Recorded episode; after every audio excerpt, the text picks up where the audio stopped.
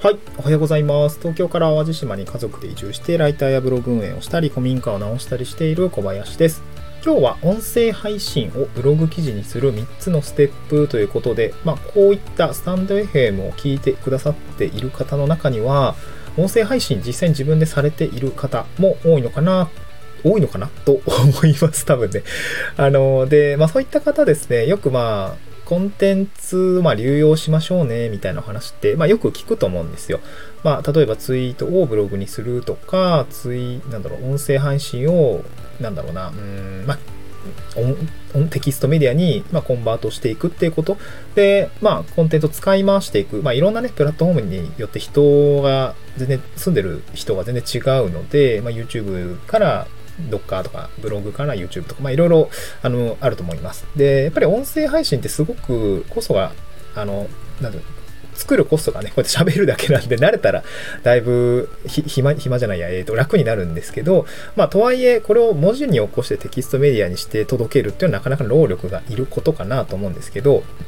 なんか文字起こしをして、あのー、そのやって対応するって結構大変かなと思うんですけど、なんかね、ある程度、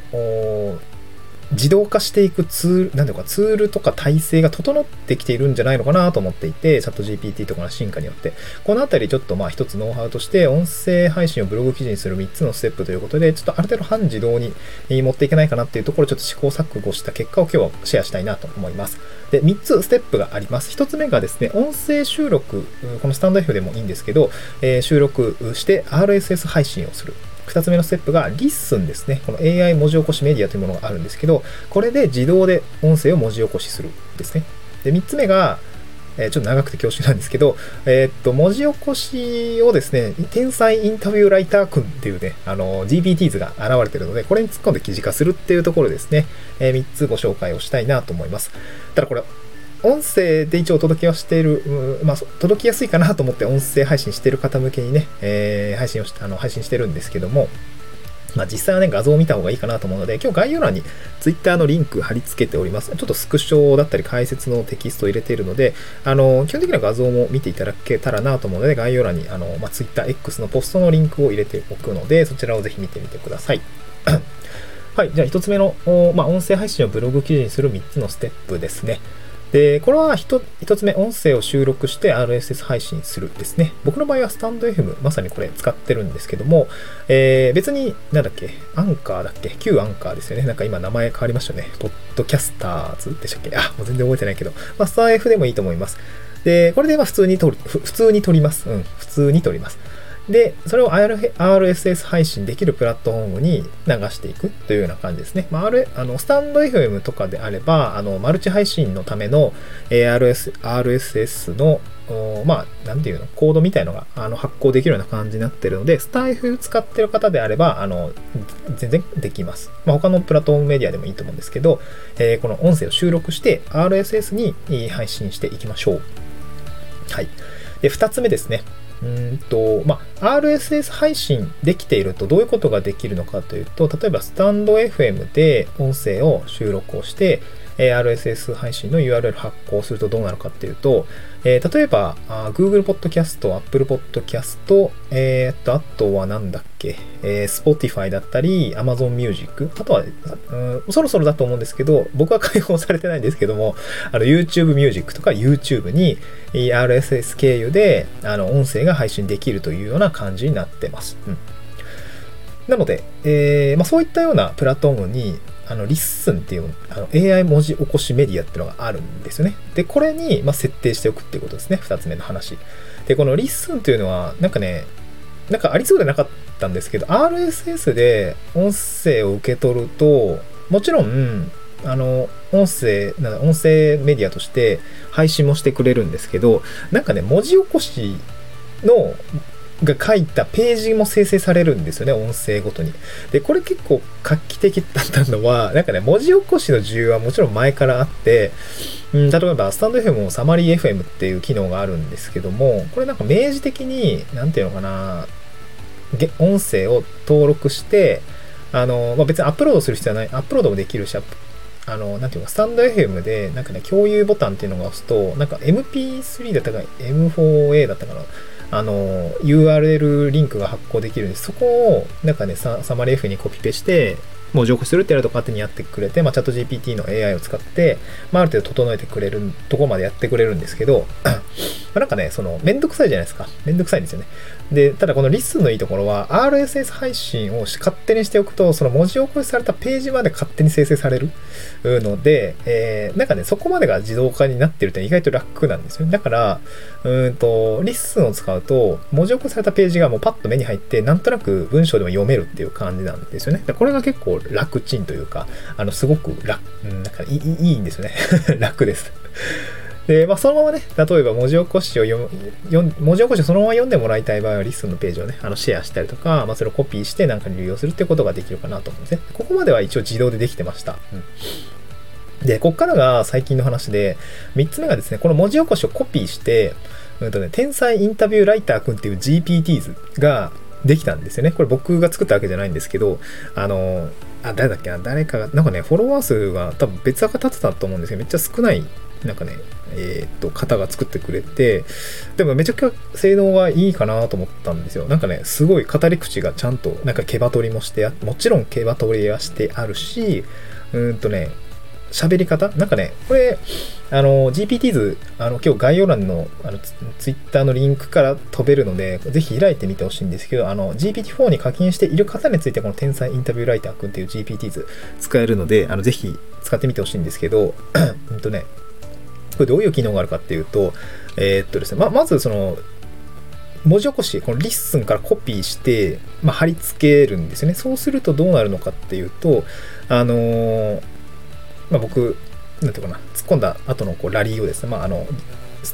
GPTs のスクショ貼り付けてるんですけども、あのー、まあ、記事の形式と、あと文字数ですよね。えー、あと特にちょちょ強調したいポイントについて教えてくださいっていう形であの聞かれます。で、それに基づいて適切な記事を作成しますよって聞かれるんですよね。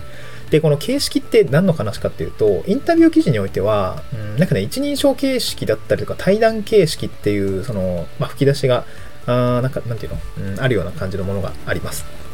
で、これちょっとまだ試してないんですけど、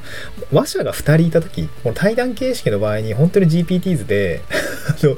いけんのかなっていうのはすごく懐疑的ではあるので、ちょっと試さないといけないなと思ってるんだけど、まあ、とりあえず、音声配信、一人語りの音声配信については、一人称形式、僕はこう思うとか、うん、こう思ったとか、感じているみたいな、こ一人称形式だったら別にね、えー、音声配信の一人喋りでも全然使えると思うんで、僕の場合は試したのはこれ一人称形式でお願いします。で、大体まあ記事3000文字ぐらいで、えー、お願いしますで、強調したいところはどこどこです、みたいな。えー、今回ね、あの、試したのは、えっと、まあ、隙間時間で文章力を上げる方法ということで、あの、その放送の内容だったので、まあ、強調したいところは、文章力に関するところですっていう感じでお伝えをしたんですよね。で、そうしたらですね、まあ、七人称形式で文章力に焦点を当てた3000文字の記事を作成しますということで、あの、文字起こし貼り付けた内容が、だいたい、まあ、12、3分喋ると、えー、文字起こしベースで言うと3000、ちょうど多分3000から4センチ以内にはなると思うんですよね。あの、感覚的にですけど、確かそういうぐらいの。ただ、やっぱ毛羽取りだったりとか、まあ、開業とかでもう結構ぐちゃぐちゃなんで、文字起こしだとちょっと読みにくいんですよね。でも、まあ、それがチャット GPT、まあ、GPTs で、この天才インタビューライターくんっていうものを使うとどうなるのかっていうと、本当にね、なんかね、コラムっぽく書いてくれるんですよ。一人称形式で書いてくれました。もちろん見出しも生成してくれます。これは多分音声の内容を汲み取って、えー、見出しをつけてくれてると思います。ただ、これあの指摘するときに多分見出しもつけて、あの指定の数見出しつけてって言ったら多分やってくれると思うんですよね。うん。で、やっぱりこ